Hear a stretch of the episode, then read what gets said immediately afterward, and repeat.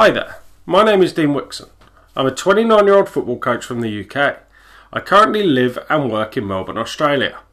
I've started the Sport, Mental Health and It's All COVID 19's Fault podcast to address the links between mental health and sport. As an active team sport player, coach, and viewer, I, like many others, have felt the impacts of COVID 19 on sport. With a constant struggle with depression, being deprived of sport has proved to be another obstacle in life. Due to the ongoing situation with COVID 19, I decided it would be a great opportunity to sit down and hear from a wide range of athletes across different levels of competition about their experiences of sport, mental health, and COVID 19. Hi there, and welcome back to Sport, Mental Health, and it's all COVID 19's fault. I hope everyone is keeping well in the current situation and staying positive. Hopefully, we can brighten your mood today with our incredible guest, a current professional footballer who has won the English FA Cup, 14 caps for England, scoring five goals, played across the globe in five countries. She's back in Liverpool now after her fifth successful season with Melbourne Victory. Please welcome Natasha Dowie.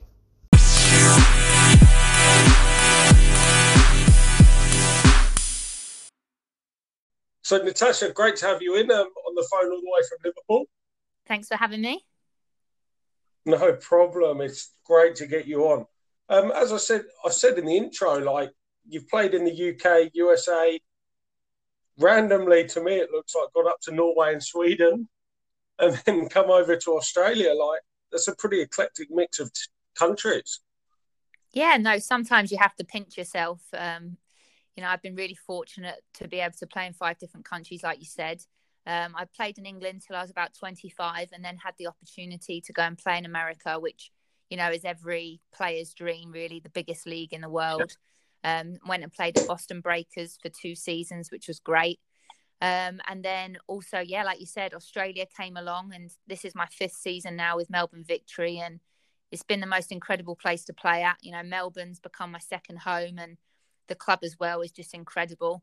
And in between those periods, to try and work with the W League because not many leagues actually fit in with the W League schedule. Um, I started actually playing in the Scandinavian League, so I went to Linköping in Sweden, which was a brilliant season there. Got to play in the Champions League again against Man City in the quarterfinals of the Champions League.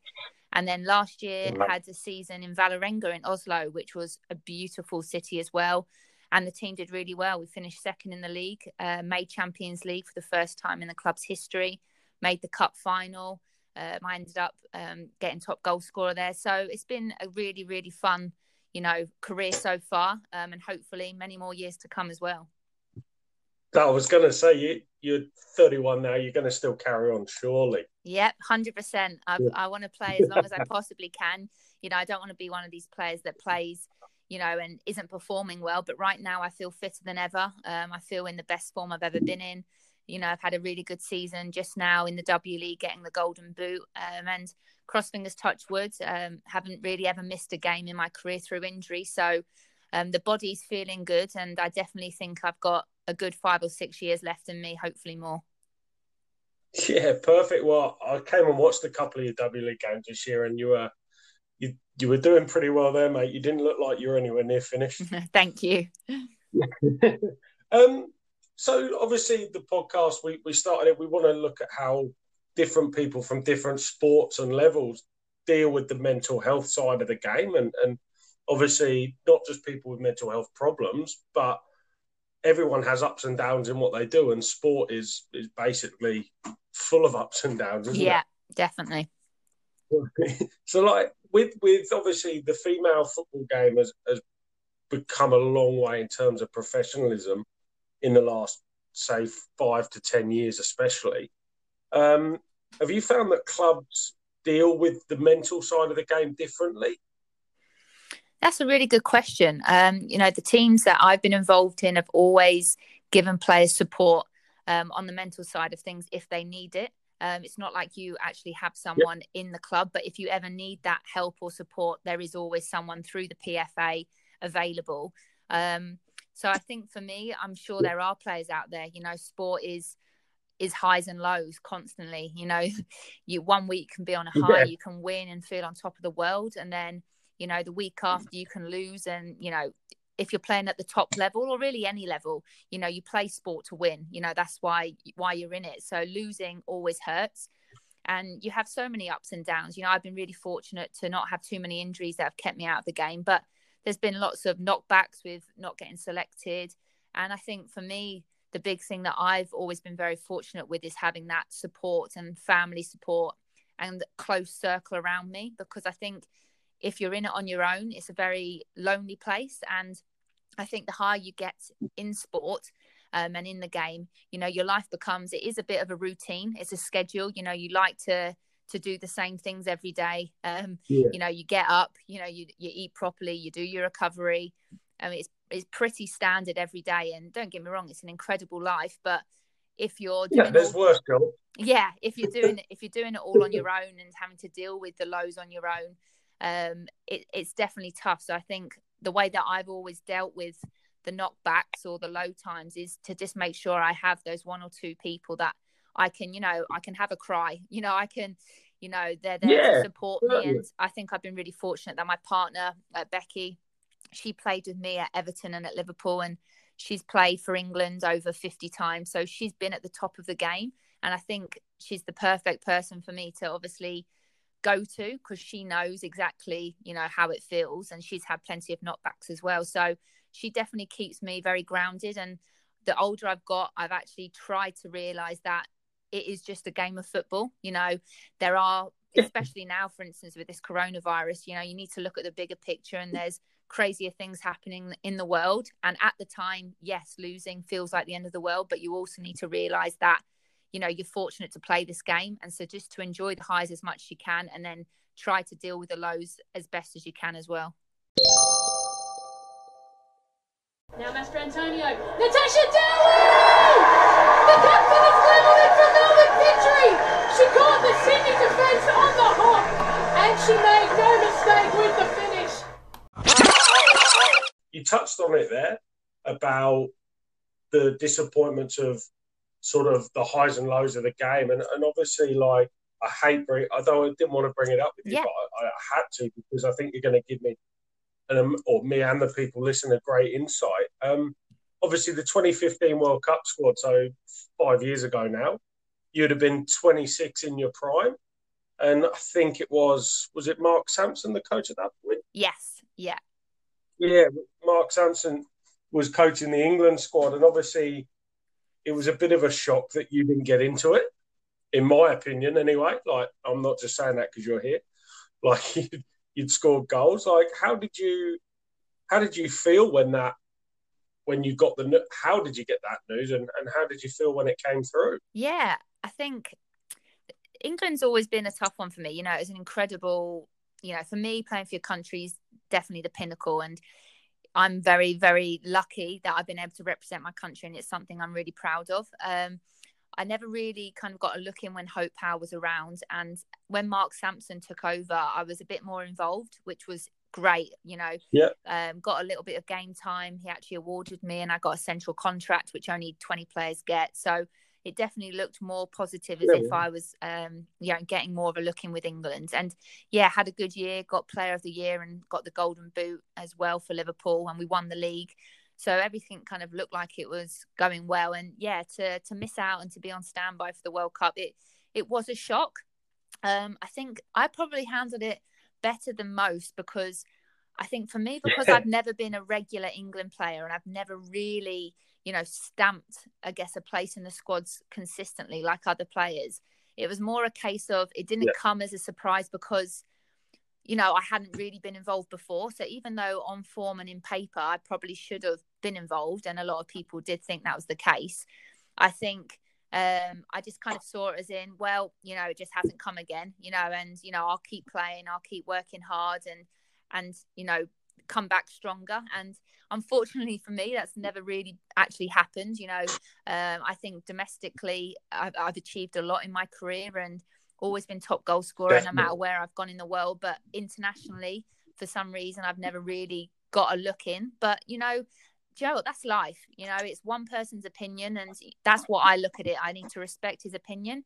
Um, I obviously wasn't the type of player that he wanted to take to that World Cup, and you know, it is what it is. And like you said, it's a bigger picture thing. You know, did I do everything I possibly could to get into that squad? Yes, I did. So I can hold my head up high and, you know, there's nothing more I could have done and it just wasn't meant to be. So, like I said, the people around me supported me and that got me through it. And, and that's a really big because obviously obviously my level of coaching is a lot lower than than England, you know, but the the pressure on the flip side of that is the pressure on a coach for who he selects. Mm. And I know with my girls, as soon as I put a team sheet out, my phone I'm never so popular. Yeah. My phone's just buzzing constantly. Why am I not in the team? And so it's it's a real and like you say, you you're trying to impress. It's one person's point of view or two, three coaches, however many, and and you, you you've done really well there not to take that to heart and and sort of beat yourself up, which I'm sure a lot of players would do and have done.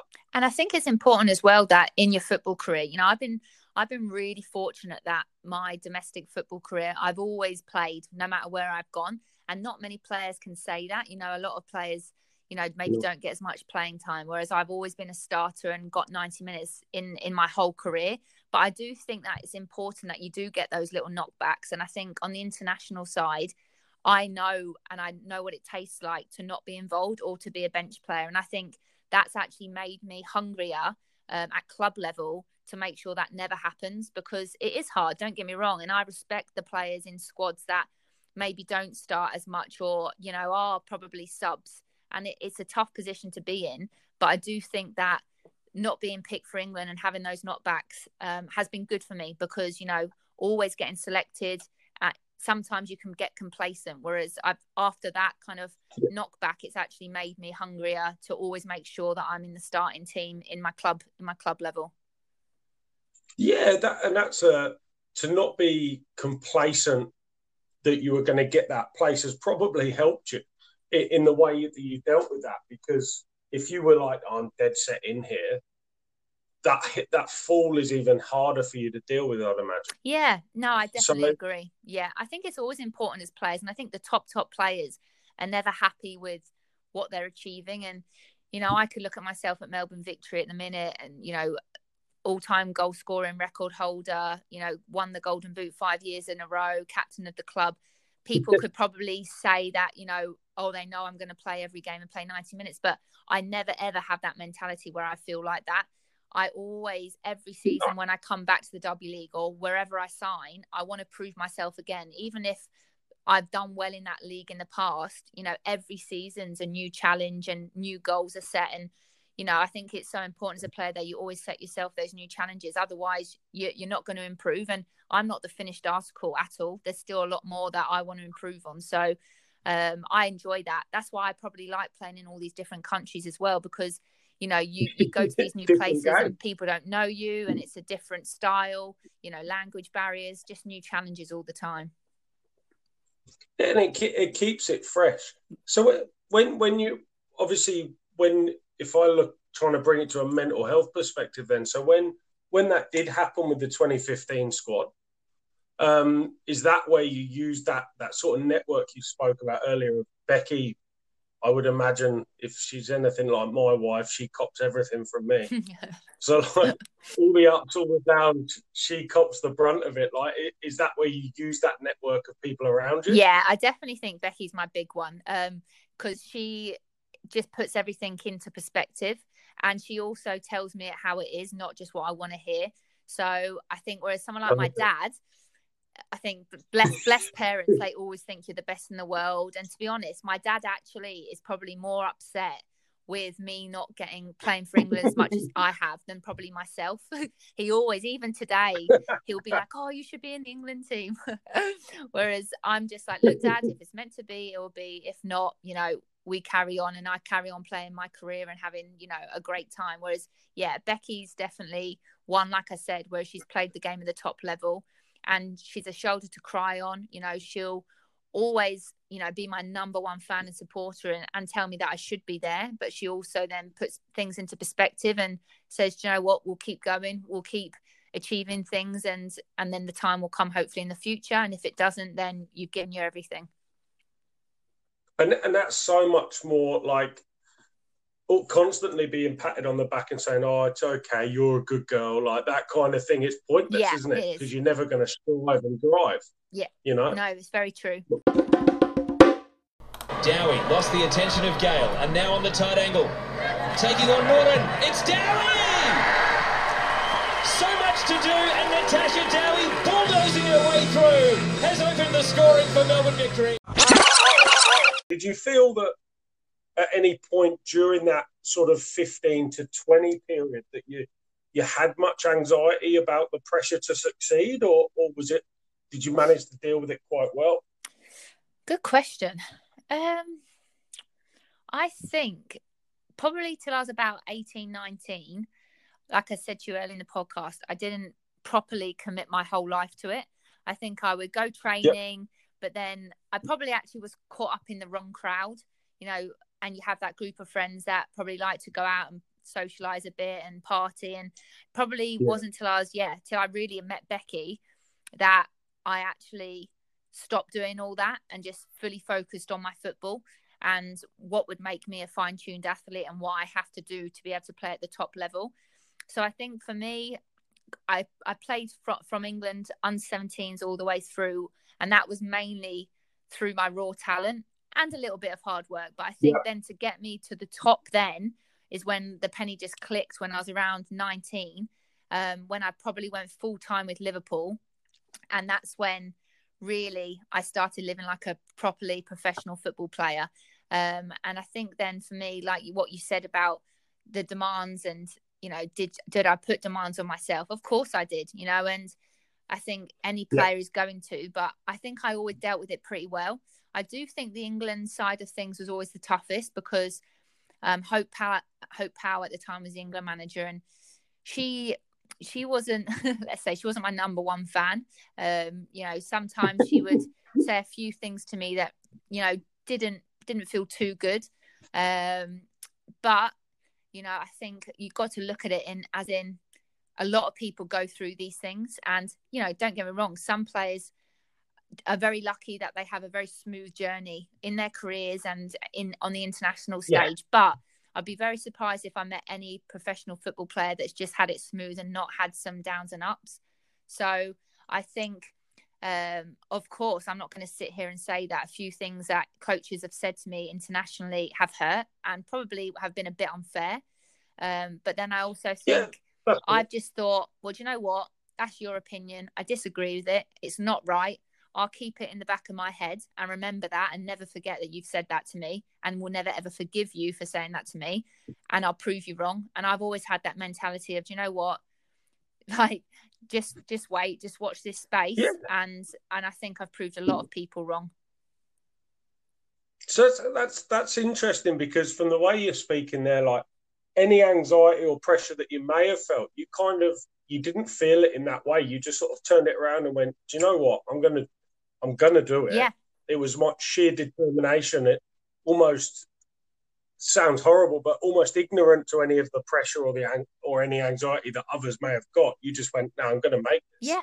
You hit 19 and went, "I'm making this." Whether you you know, Hope Powell, whether you think that, or Mark Sampson, whether you think that, I'm going to do and I think uh, which yeah, is and I think the big thing for me as well is, and which I used to hate when people used to say this when I was younger, like if you'd lose a game, well, did you try your best? And I'll say yes, and they were like, that's all that matters. I used to hate that saying, but to be honest, and I used to be the worst loser in the world. Where if I lost a game, I'd go off, I would cry, I wouldn't shake hands, and there came a point where I thought I can't be like this anymore. Like I can't be miserable for a week after losing a game, and it came to the point where I thought, you know what? It actually is true what they say. If you honestly have walked off that pitch and given everything that you possibly could have, whether or not on the day it was good enough or not, that is all that matters. And so every single training session I go into, I give everything. You know, I'm there the first. I'm always the first to training. I'm always the last off the pitch. And I think I don't want to look back at my career and have any regrets where I thought I didn't give everything I possibly could because I know how lucky I am to be in this situation. So I'm never ever gonna take it for granted. And you're a long time retired, so as as, as long as I can, I'm gonna give everything I possibly can. And then when I do retire, I can look back and think, "Do you know what? I had a great career and I gave everything I possibly could.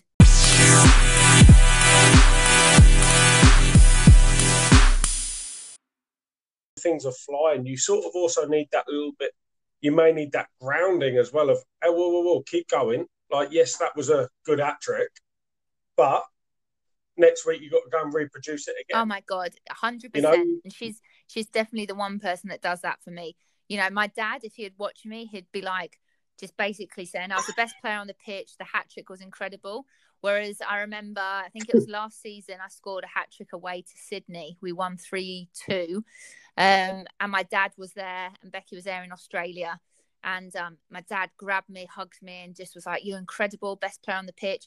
Becky's first thing she said was, well done but what about the chance that you missed in the second half? So she's she's that's where that's where she does keep me grounded. And do you know what? It's different in the men's game because they are superstars and you can't go out the street without being noticed. But you know Oh, you can easily get carried away in the women's game when you are doing well. And you know especially as a striker you're always in the headlines when you're scoring goals. And Yeah. you know nowadays it's you know how many followers you have on twitter instagram and this and that and your sponsorship deals and you're getting like you know i've been very fortunate that i got bmw to to look after me when i was in melbourne this year and you can sometimes get a little bit carried away with god i'm getting sponsored by new balance this and that but i think it's really important that where Becky used to play, you know, she would have to work full time as well as play, and she never got anything for free. And I think it's really important that you have them people around you that are actually like, remember where you came from. You know, when you first started playing, you were getting Yes. about, you know, a hundred pounds, maybe fifty quid a game, match fees. Like, don't get carried Exactly. away. And I think that's that's really important as well. Yeah, I mean that that was another thing that I, I was going to say. Like, obviously, we're roughly the same age. I would say you've you've probably done a bit more with yourself, but we're about the same age. And you would have you would have come through the very sort of I'm probably say it like when you started playing wouldn't have been professional at all. no, no, it would have all. been a bit back end like. Whereas now, I, don't- I know Melbourne Victory take it extremely seriously and like they they they you're on full time there, I believe. Yeah, no, Pretty much. Definitely. I think I I'm the perfect example of I've come from not getting paid at all, you know, to travel. I remember when I lived in London and I played for Everton, I would travel three hours up to Everton to train to then drive back three hours. I used to get home at about 1 a.m., 2 a.m. in the morning, then have to go to school. You know, my dad would like meet me at Birmingham halfway to pick me up. So, you know, I've I've been there, you know, as the the young kid that had to clean the older players' boots and so now I feel like the kids nowadays are spoiled, and I actually think, in a way, it ma- makes them less hungry because they've never had to, you know, they've just basically walked into professional contracts where they're getting paid. Um, so for me, I'm actually very happy that, you know, I've been through those harder times where you know you didn't have all the fancy facilities. So for me, that I'm I don't play for them reasons. You know, I've never been a player to play for money. It's always been about I want to be the best team to win things. And that's that's where football that's that's the thing that people should have in their mind in any sport, not just football. It, should be about wanting to play the game and wanting to win the game, which is why I love the women's game because there isn't that money that can really turn heads. Yeah, agree. as such. Like it, it's an okay, it's a living, but it's not. You you can't allow yourself to get so blown away. You know, and it. I much I much prefer it. That's just one reason why I like the women's Yeah, game. But, no, definitely. um, Why was the soccer field wet on a sunny day? Because the players dribbled all over it.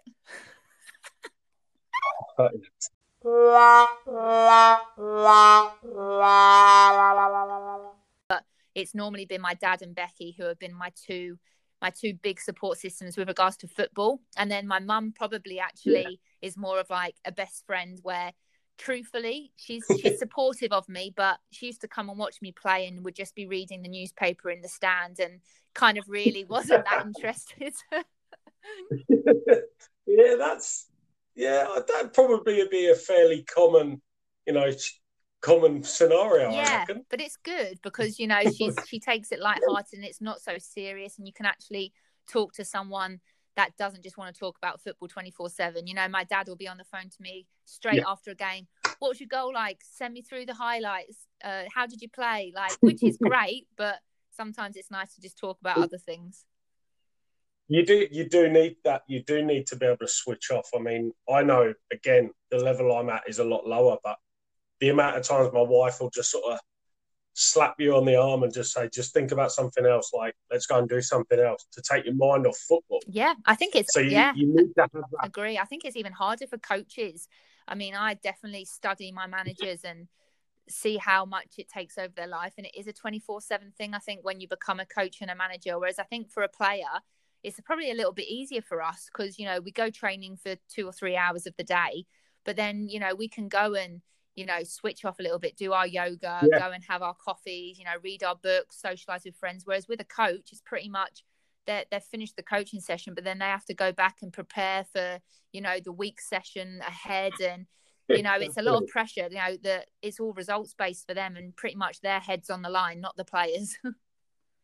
Exactly. It's easy to get rid of one coach, not 15, 16 players, Yeah. you know? Definitely. But even even in this scenario now, like myself and, and every coach in the, the world probably, apart from Belarus because they're still playing, but um, like every coach is trying. How do we keep our teams connected? yeah.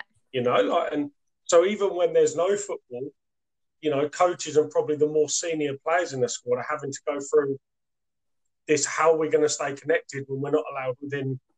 We're not allowed outside of our house. Yeah. It's- it's- No, you're right.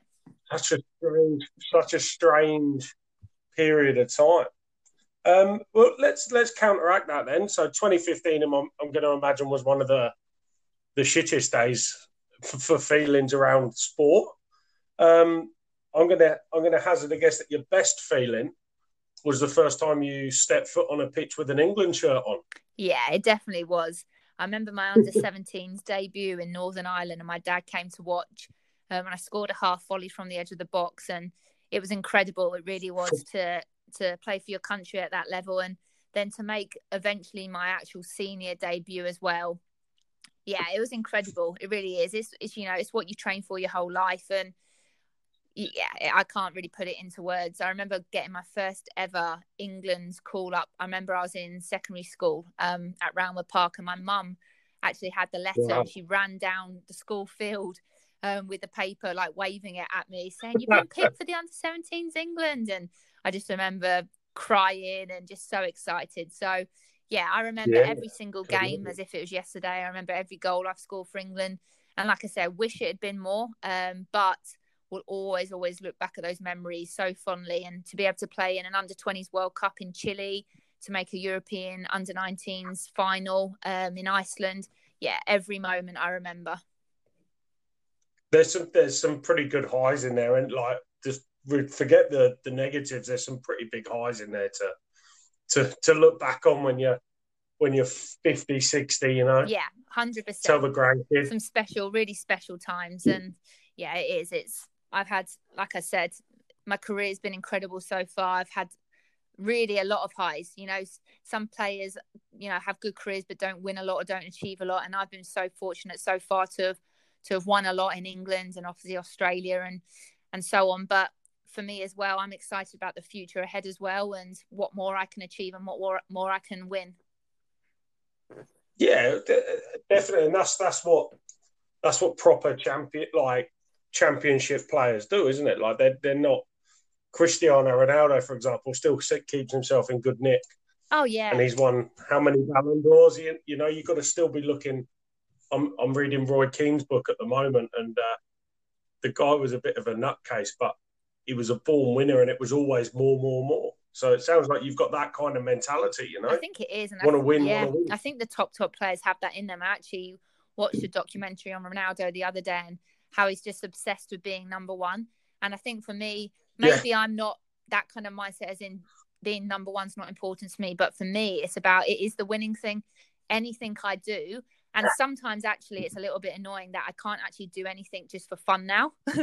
so, you know, whether it's just you're on holiday and you're playing table tennis or I have to win. Like, and if I don't, then Yeah. I'm not happy. Whether it's rondos in the warm up, and pe- people laugh at me and say, you know, God, you're so competitive, but I don't know. It just is the way it is. Like, and I think that's probably that's- yeah why why I've got to where I have. I wish I wish I could take about ten percent of that and bring it into my environment, mate. like, if we want to be like, we need to be producing players that have that. You know, it's not a it's not a bad trait to have. You know, to be that little bit selfish and want to be on the winning side every week. Yeah. That's that's why you you don't turn up to say well done to the other team, do you? No, but it's right, you turn and up for them to be well done to you. And I think that's where it's so important that you have the right people around you because probably when I was younger, and even when I was probably playing for England's under 19s, 20s, I probably didn't give or really fully commit my life to football. And I think that Yep. the top, top players, you know, you do need to be selfish. And that's where I'm very lucky. Like I said, I keep going back to Becky, but I can be selfish and live that lifestyle that I need to live to be the best because she understands it. And not a lot of your friends and family get it. Like, you know, you miss out on a lot of things. But for me, I don't really see that as a sacrifice because I wouldn't I wouldn't put anything over football except obviously like Becky. But, you know, I I wanna, you know, it's always about what I need to do, you know, and you know, she'll I'll grab a bag of balls and we'll do finishing for two hours in the rain and she'll be running after balls. But, you know, it's it's it's obsessed I'm obsessed with it. You know, I really am. Like I, I if I could kick a ball 24 7 i could like even now i'm in the back garden till about 9 p.m at night and she's like calling me in for dinner and i'm just like oh one more hour like i just love it like it sounds like you're her kid. sounds like she's your mum in the end, mate. Like, Come and have your dinner. yeah then you can go out again after so in 2017 the professional footballers association told the uk news channel itv that there have been a threefold increase in the number of current former football players wanting help via counselling networks over mental health issues. Probably playing in England has definitely helped me because I think um, I've noticed the mentality, um, probably actually in Scandinavia and in Australia, that players probably mentally aren't as tough. I think or maybe not as good at taking criticism. Whereas in England, you know, when we were Yeah. younger, we'd have coaches, you know, basically like headbutting walls, you know, like pretty much like not abusing you, but letting you know that, you know, it's not good enough. You know, you know, you, you know what the English mentality is like here. Um, Yeah. you know, it's tough, but for me, I love that. it's You know, I tougher. love that honesty and, you know, like you said, just because I'm a female, I don't want you to be, you know, being soft around me and and worried about making me cry. Like you need to make me a better player. And I think It's a football. You're a footballer. yeah, and I think that definitely is something I've noticed playing in Australia is maybe um, players toughness mentally wise maybe not as tough and coaches sometimes I think tiptoe around female players a little bit because they're maybe afraid of upsetting them or you know have come from the men's game and then Yeah. maybe think they have to be different in the female game but for me it should just be the same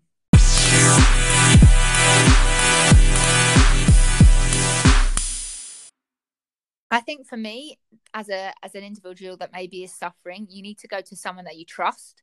Um, and I think Yeah. at, is at a club level, you're always going to have that, whether it's a teammate or whether it's a coaching staff or a family member. But they go to that one person that you trust um, and that you feel like you can share your struggles with. And then hopefully that player then can put you or person can put you in the right direction. And for me, clubs will always have that support. So I know that at Melbourne Victory, um, the PFA um, support players and have um, individual um, people that specialize in that area that players can go to. And so I, I definitely know that there's players in my team that have used that support system, whether it's just for a talk, you know, whether it's not even that they're struggling, but they Yeah. just want someone else to talk to. You know, a lot of players are away from their family and friends. Um, and they're just surrounded by their teammates. And sometimes it's actually nice to have, you know, a person that you know isn't around your football environment all the time that you can just have a chat to so yeah that would be my main thing is have that one one or two people that you know you can really trust and then allow them to help you and put you in touch with the right people that are you know qualified to to help you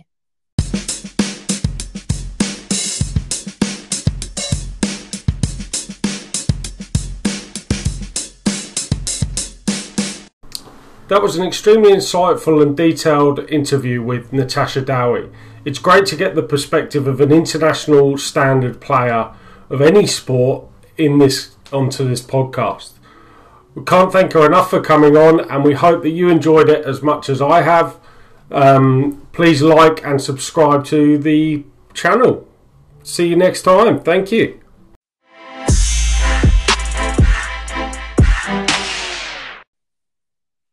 Well, definitely get, get yourself back to Australia, mate. Come and play for Casey Thomas. well, I've always got that you, then. That's good you, to know. a, I reckon you could maybe get a game there.